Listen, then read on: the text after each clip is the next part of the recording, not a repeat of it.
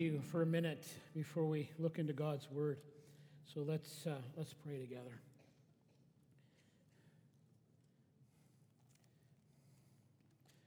Kind Father, and I use those words very carefully because I do believe that you're a kind Father. Um, having said that, Lord, I know that there are those here that find it difficult to relate to that concept because their earthly father experience was not like that. And so I would pray that these biblical truths we were just singing, that you would re- remake their heart, that you would change the father image that they have, that they will not see you through the eyes of their experience here. And for those that, such as myself, that were blessed to have a father earthly father that loved them and, and was there for them. Thank you for that. But for those that are hurting at that idea, I pray for your healing. But ask now, Lord, as we consider your word, that you would speak as only you can. We invite you to be present, to speak in a way that's, uh, um, that shapes us. And so we pray these things. We ask them now in Jesus' precious name. Amen. When you know who you are, you'll know what to do. When you don't know who you are, you won't know what to do. Or you might kind of figure out what to do, but you're not going to be motivated or inclined to do it because you're not living in who you are. You're not living in the place that you were created to be. So, why would you? Know who you are. Everything in life stems from this. And so the question really needs to be asked, and I invite you to ask yourself this Do I know who I am? Because when you know who you are, you'll know what to do. We began talking about this last week in this series we're calling Know.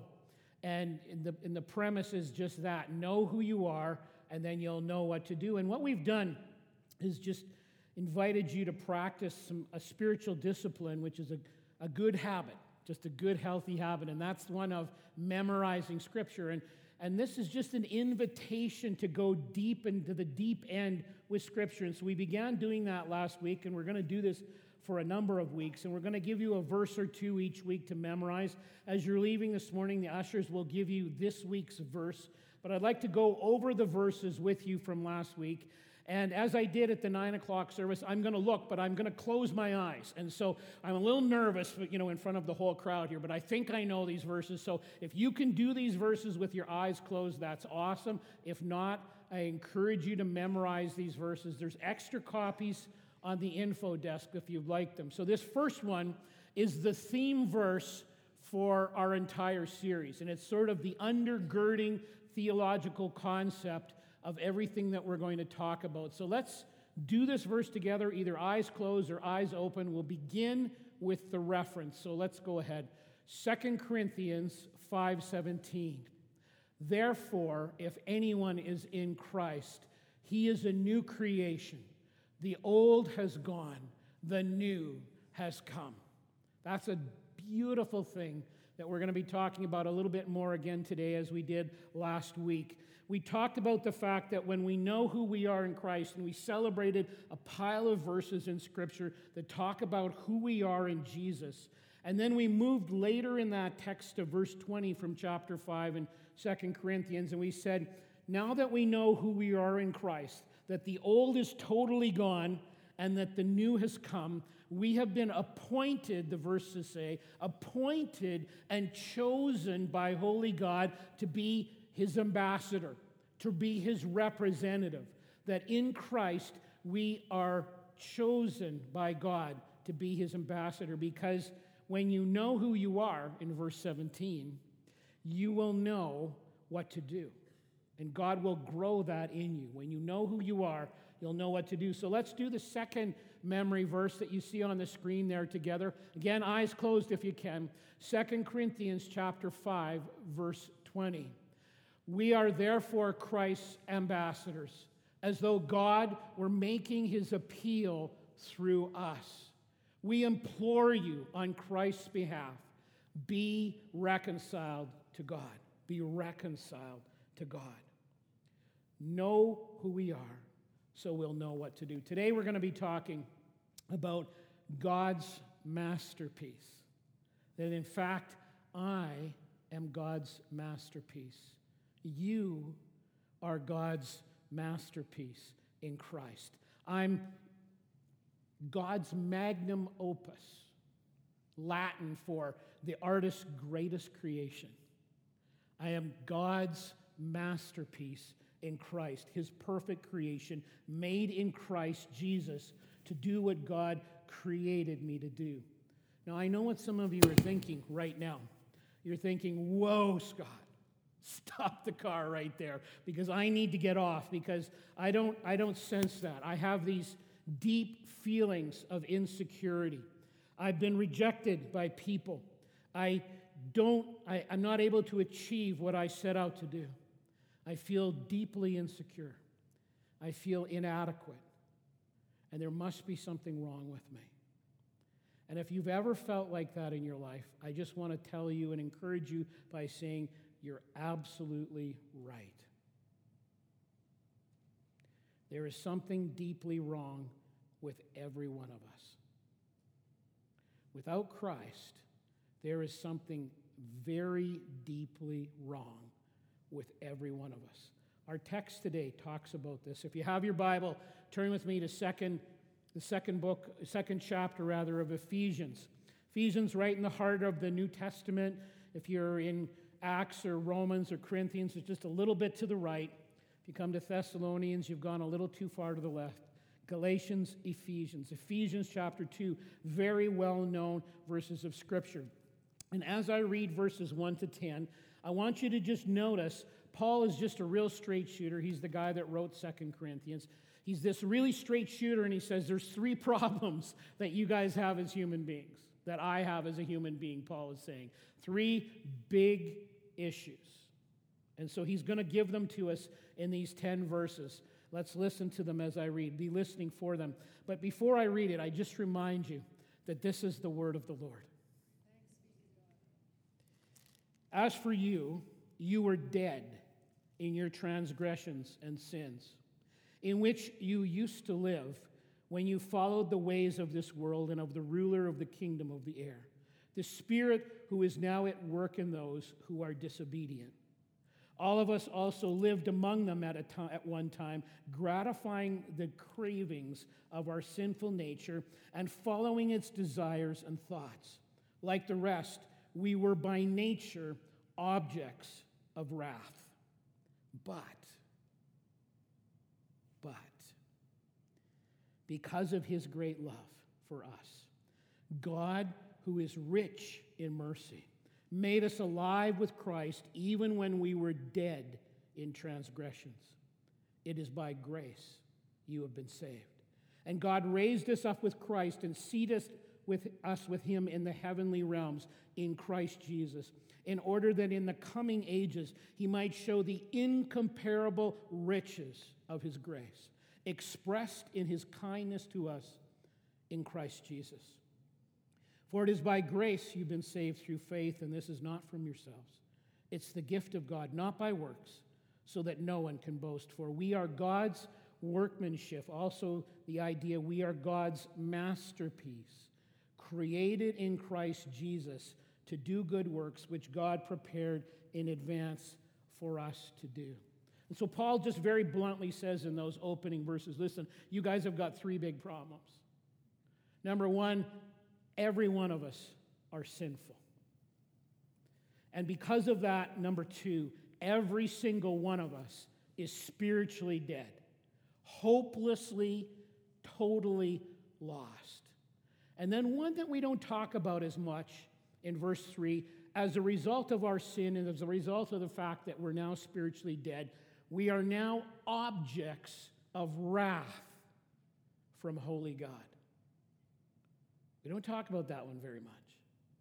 So let me just say to you if this is your first Sunday here and you're brand new here, welcome to University Drive Alliance Church. We're here to make you feel good about yourself.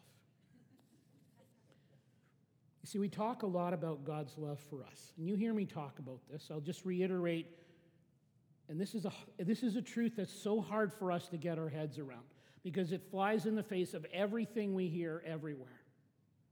God loves us absolutely perfectly. There's not one thing that you could do or I can do, or one thing that we cannot do that will cause Him to love us any more or any less than He does. He loves us perfectly because He's God. Perfectly loving. But equally true and in equal measure, He's perfectly holy. And He does not ever, ever tolerate sin. And so, therefore, he must judge sin, and he is a God of wrath. Very serious. And apart from Christ, every human being, Paul is saying, is sinful. Every human being is spiritually dead, totally separated from God, and the object of God's wrath.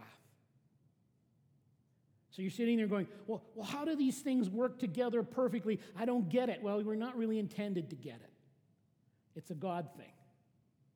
But this is at the very heart of why Jesus came and died for you. This is what he talks about in verse 4. Let me read it to you again. This is just this incredibly cool verse.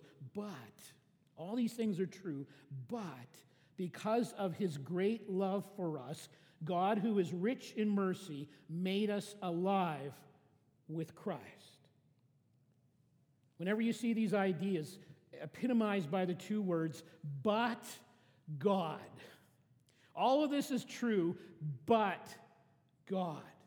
And when we see these words, they mean it's a game changer situation. Because when God steps into a situation, everything can change.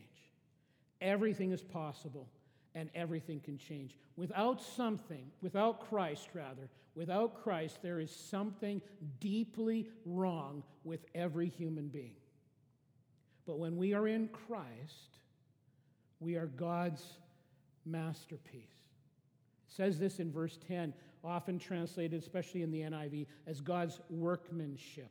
Can be, it has the concept of masterpiece as well. And this next memory verse that we want to do this week is verse 10. And so it's going to go up on the screen. And I'm going to, let's read this one together. Ephesians chapter 2. Now, if you already know this, you can read, memorize verses 8 and 9 as well, because they all kind of go hand in hand together. But let's read this together, beginning with Ephesians. Ephesians chapter 2, verse 10. For we are God's workmanship, created in Christ Jesus to do good works, which God prepared for us in advance to do. We are God's workmanship. The idea is masterpiece. But let me just, before I amplify that a little bit, let's just back up for a second to verses 8 and 9. We're told very clearly, and again, you often hear me say this this is the standalone truth that flies in the face of every religious system, every philosophical system in the world. None of them are like this. Study them. This passage says salvation is never something you can earn. Salvation is not a reward for good things that we've done or bad things that we've avoided. No matter how hard, it says in verses 8 and 9, no matter how much a person works, no matter how hard they try, no matter how religious they turn out to be, salvation is never at the end of that. And in order to do that, that, this is done so that no one can boast about it. It's an impossibility. And it's only because of Christ's actions, it says in verse 4, and then in verses 8 and 9. It's only because of Christ's actions on our behalf that salvation is offered, completely unearned, completely undeserved, offered as a gift to whoever would receive it. And when we do receive it, we are now in Christ. This is, is mind boggling because now our identification, everything about us in life, does not lie in what we do or don't do. It doesn't lie in what other people say about us, it doesn't lie in what others might have done to us. It lies in who we are in Christ. And this changes everything because when you know who you are, you will know what to do. When you don't know who you are, you won't, won't know what to do. And when we are in Christ, God sees us as his masterpiece.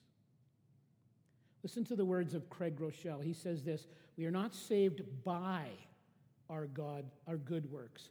We are saved for good works. Very important distinction. We are not saved by our good works. We are saved, verse 10, for good works. Never, ever, ever saved by what we do, but when we are saved, God intends to use us to make a difference. And He creates us as His masterpiece.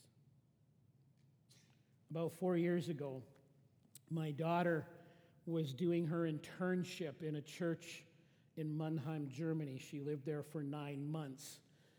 And she had a few days off at Christmas time. And so uh, my wife and I, Debbie and I, and our son Sean went over to see her. And I was able to preach in their church. It's a great little church there in Mannheim. And uh, spend some time with the people. And then we went on a few days of holidays. And my daughter is, is an artist. This is one of her giftings, and she does paintings. And uh, she's working on one right now. We were talking with her about it yesterday. And she, you know, we were talking about what are the things we're going to do. And one of the things she wanted to do was go to Paris. We got on the train, went to Paris, go to the Louvre to see the artwork there, this huge place. And of course, she wanted to see the Mona Lisa, which is, you know, everybody says masterpiece, and it really is. So we go into this room where the Mona Lisa hangs, and it's a very small painting and it's a huge room, and there's like hundreds and hundreds and hundreds of people in there. I don't remember how many, but a lot. And it's just incredibly packed. And, and so we're at the back, and it's like this tight. Your arms are against your sides, my hands on my wallet because of all the pickpockets, and nobody's moving. And I'm waiting, we're waiting for a long, long time. Like, I mean, a long time. Nobody's moving. The people at the front are just, you know, mesmerized with this painting, and nobody's moving. And so eventually, because of my infinite patience, I said, I can't wait any longer, and we had to push. Now, don't be alarmed because it was Christian pushing, but you know, I did use my elbows. So Sean and I got like this, and Debbie and Aaron tucked right behind us, and we just slowly, literally pushed through the crowd, and they followed behind us. And eventually we worked, it took a number of minutes, but we eventually got to the front of the crowd, and then Sean and I moved just a little bit, you know, I pushed this guy to the side, and Aaron went up the middle and stood right in the front low row and gazed at the Mona Lisa for a couple of minutes, and then we pushed our way out the side, literally. When I say God's masterpiece, we are much more than that. You know, you look at a painting like that and, and you look at the composition, you can see the brush strokes. You're trying to imagine the message that the artist is trying to communicate, the contouring, all that stuff. We're all of those things, but so much more when we're in Christ. We are the masterpiece of God, created for the master's purpose. The Greek word masterpiece or workmanship that's translated here, I can't say the word, but it's spelled, it's transliterated into the English with P O I E M A, which is then can be translated as the idea of a beautiful poem. When you are in Christ, you are a poetic statement of the very glory of God, the perfect workmanship of God. It, it's like a tapestry that all blends together, a beautiful picture created by the master, his masterpiece, his magnum opus. And when you know who you are, you will know what to do. When you don't know who you are, you won't know what to do, and you'll muddle around in life. And so there's there's two or three things, depending on the time here, two or three things I want to talk to you about that when you discover who you are in Christ that begin to become living realities in your life. Because when you know who you are, oh, now I get what I'm supposed to do. Now I get it. And so, first of all, there's this idea that I'm created for the Master's purpose. Created for the Master's purpose. And I want to read to you from Psalm 139. Psalms are found right in the middle of your Bible. You just kind of open it in the middle, you'll probably be in the book of the Psalms. Psalm 139, very well known scripture. But you're going to just notice as I read it how much it parallels um, Ephesians chapter 2 that we just read moments ago. Uh, Psalm 139, beginning in verses 13 through 16. David is writing, and he's talking about how we're created for the Master's purpose. He says, For you created, speaking about God, for you created my inmost being. You knit me together in my mother's womb. And just let me just stop for a second because these verses are key verses about the creation, key verses about the one who created us, key verses that remind us what, that a fetus in its mother's womb is not a potential human being. They are a human being with potential. Let me say that again. These verses are very clear.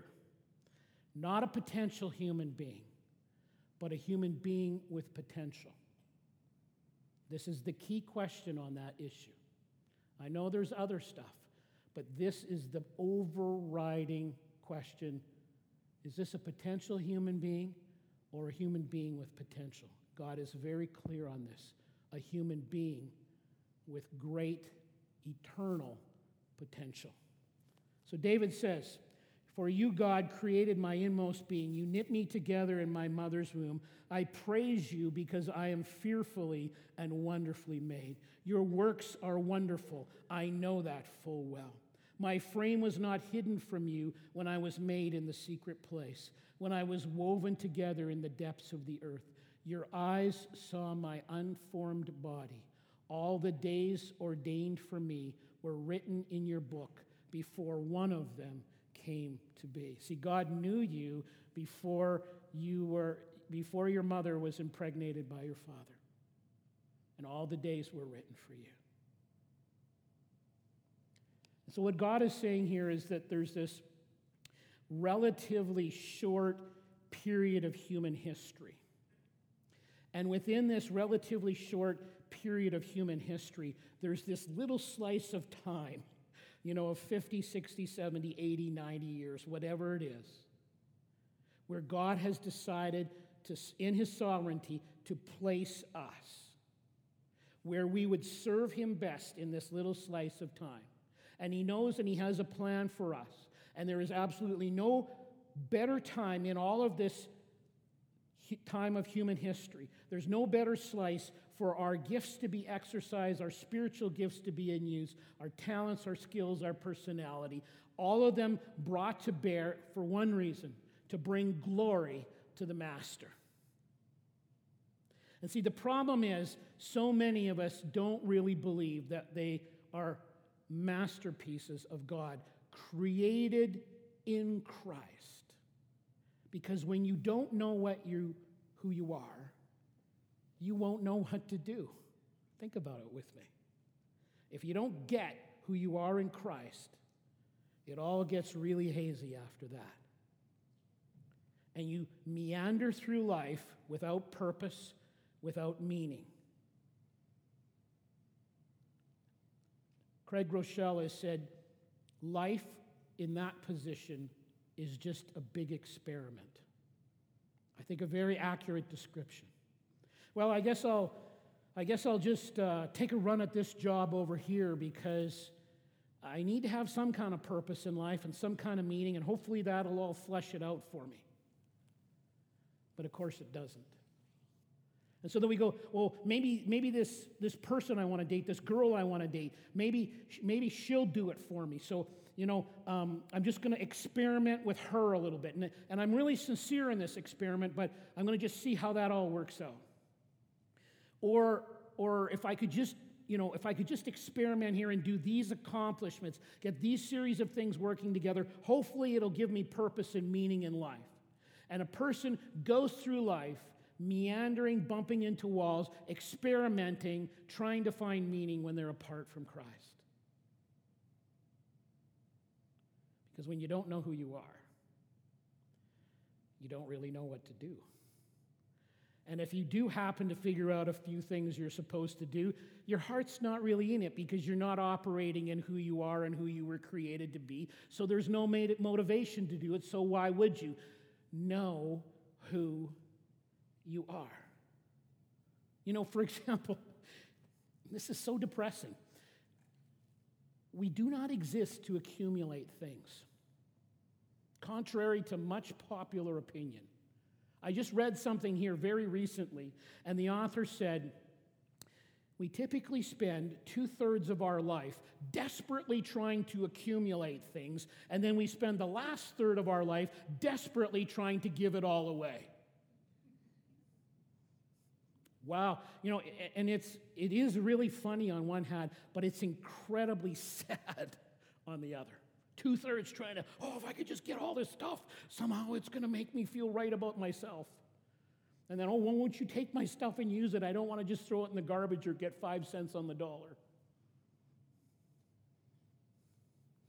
This is not why we are here. We are here to bring glory to God, created for the master's purpose. Let me just ask you and challenge you with this question Don't you want to serve something that's bigger than you? You see, I think every human being, deep in their heart, whether they believe there's a God or not, or whether they're sure if there's a, not sure if there's a God or not, every human being wants to serve something bigger than themselves.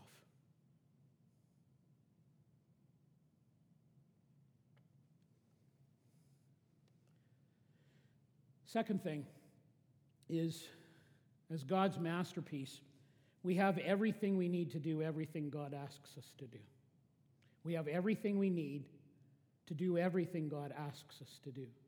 We see this in, in 2 Peter chapter 1, verse 3. Let me just read this verse to you.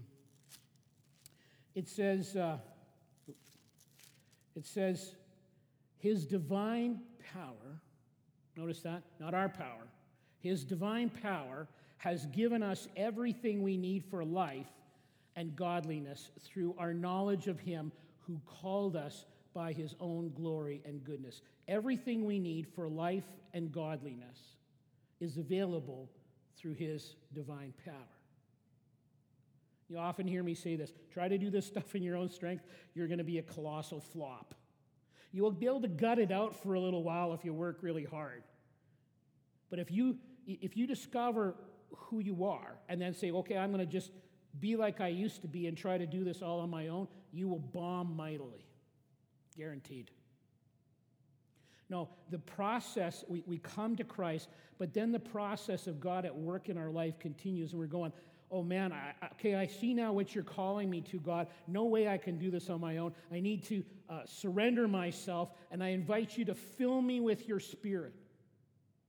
And we do this regularly every day because we go, I don't have what it takes, God, to live the holy life the book calls me to. I don't have what it takes to serve in the way you've created me to serve to bring glory to you. And so would you give me power from on high? And as you as you think of the stories of scripture, we see this played out over and over again. Uh, it's the three P's. And I've said this to you many years ago, but you'll see this promise from God. God will say to a guy like Moses, Hey, Moses, I want you to head back to the old country uh, and uh, do this. And Moses goes, Whoa, I don't know if I can do it. But God says, If you go, this is what's going to happen. And so he goes, and then there's a whole series of promises, of pro- problems, rather, all kinds of problems. And when, when God puts a challenge before us and invites us down a path, there will be all kinds of problems. But then mixed in with the problems and at the end of the problems is God's provision. Just study this book, study the book, study the stories. You're going to see this pattern over and over again. Promise from God, all kinds of problems, provision. And the provision gets kind of mixed in with the problems, but it ends up with this. Now, the problem is I think um, there's all kinds of people, myself included at times, that have masterpiece envy. And we look over at that person over there and we go, okay, I've discovered who I am in Christ, and I, now I'm, I'm, start, I'm getting what I'm supposed to do, but man, I don't, I don't have the gifts that they have. I don't have the abilities that they have. And, and so we use this as an excuse to be a coward or to just not bother, to not even try, or give a half hearted effort because we, and we use the excuse, well, I don't have the gifts that they have, and I have masterpiece envy. I wish I could do what they can do, but I can't do it. Here's the thing. Let's just take me for an example, okay? As God's masterpiece, and I am a masterpiece in Christ, I am doing right now what He called me to do. Looks a little different for everybody, right? But when I was 16 years old, I've told you the story, God put a call on my life. And I didn't get what it all meant, had no idea. Probably would run, run screaming into the night if I'd have known. No, I, I just said, okay, God, I'm in. I'm totally in. Whatever you want. Because I want to be part of something that's way bigger than feeble little me. Yes, Lord. And so he called me and he gifted me to do the things he'd called me to do. But if you know me at all, you'll know there's just like a whole lot of things, a whole lot of things I can't do. For example, I really can't sing. This is not an exaggeration. I really can't sing. I do sing because there's no more frequent commandment in Scripture than to sing. We're all called to sing, sing words of praise, sing words of recognition, theological truths, expressions of surrender, expressions of appreciation to Holy God. So I know I'm supposed to do it, and I actually kind of like doing it, even though I can't do it. And if you were to do an honest evaluation of me and my singing ability, you would find that I barely rise to the level of joyful noise guy. And if you ever hear our worship teams, and this rarely happens, if you ever hear our worship teams make a mistake, it's more than likely because I'm down in front singing right here and they hear my voice and it mixes them up. I don't understand art. I can't do art. I, I appreciate art a little bit, but I really don't get it. But if you look generationally in my family, my grandfather, very gifted artist. Um, if you go um, through the offices later with the open house, in my office over top of the file cabinets, you'll see two drawings, pencil drawings. And he was a complete perfectionist. One of them he just threw in the garbage. I, I still can't figure out what was wrong with it but somebody dug it out of the garbage. They're hanging on my walls now. Very gifted, my dad, very gifted drawing ability at drawing. And then there's this monster leap of generations over me to my daughter, who's very gifted art wise as well. And some of her art is hanging in my office as well. I can't fix anything. When something breaks, it is going to stay broken until someone else fixes it. My only hope is to pray, God, would you please fix this or send someone along that could fix it for me? But here's what I know I wasn't created to be a lead singer, I wasn't created to be an artist, I wasn't created to fix the broken toilet. But I can see what God created me to be and to do. And that's simply because I asked Him. I was willing when I discovered who I was in Christ, and I discovered He had a different plan, I was willing, said yes, and I asked Him, What is it? And at times, if you knew me as well, you'd know there's times when I have spectacularly failed. I like to fail spectacularly, it's kind of fun. And, uh, but I've discovered who God has created me to be, His giftedness, and I've tried to surrender that to Him so that it can be used for His glory. Because as God's masterpiece, we are created for His glory. As God's masterpiece, we are created for His purpose, and He gives us everything we need to do everything He asks us to do.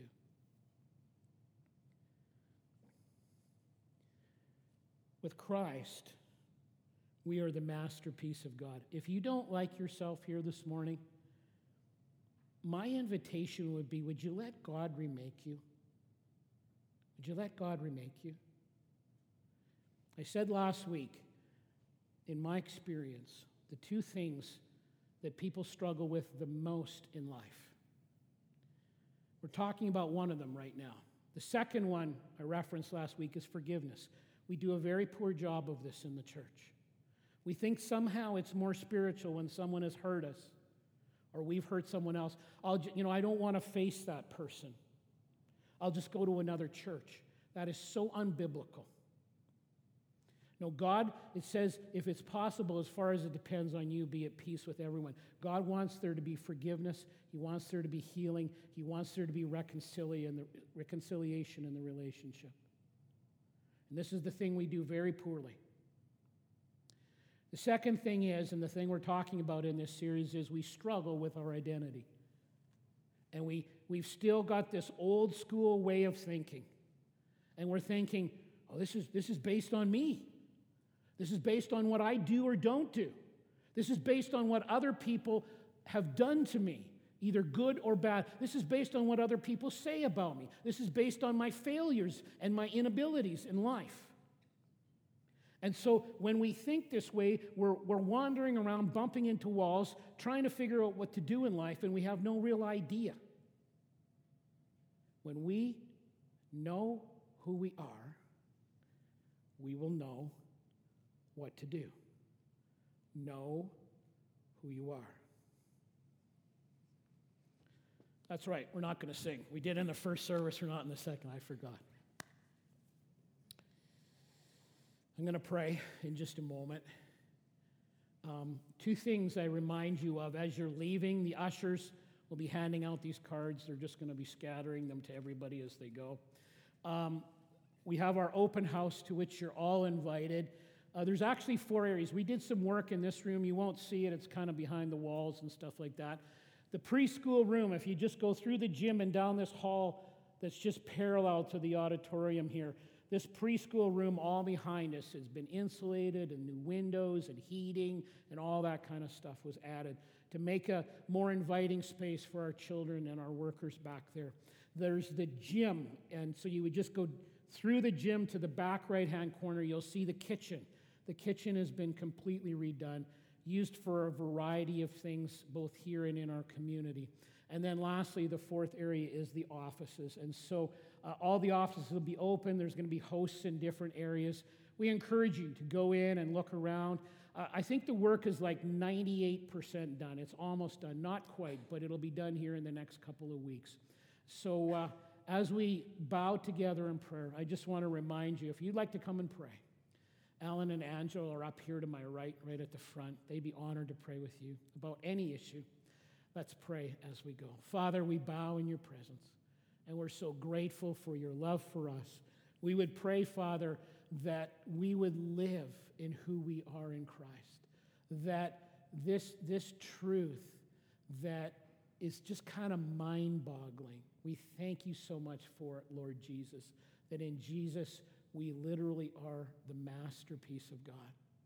We pray these things, we thank you for them. In Jesus' precious name, amen.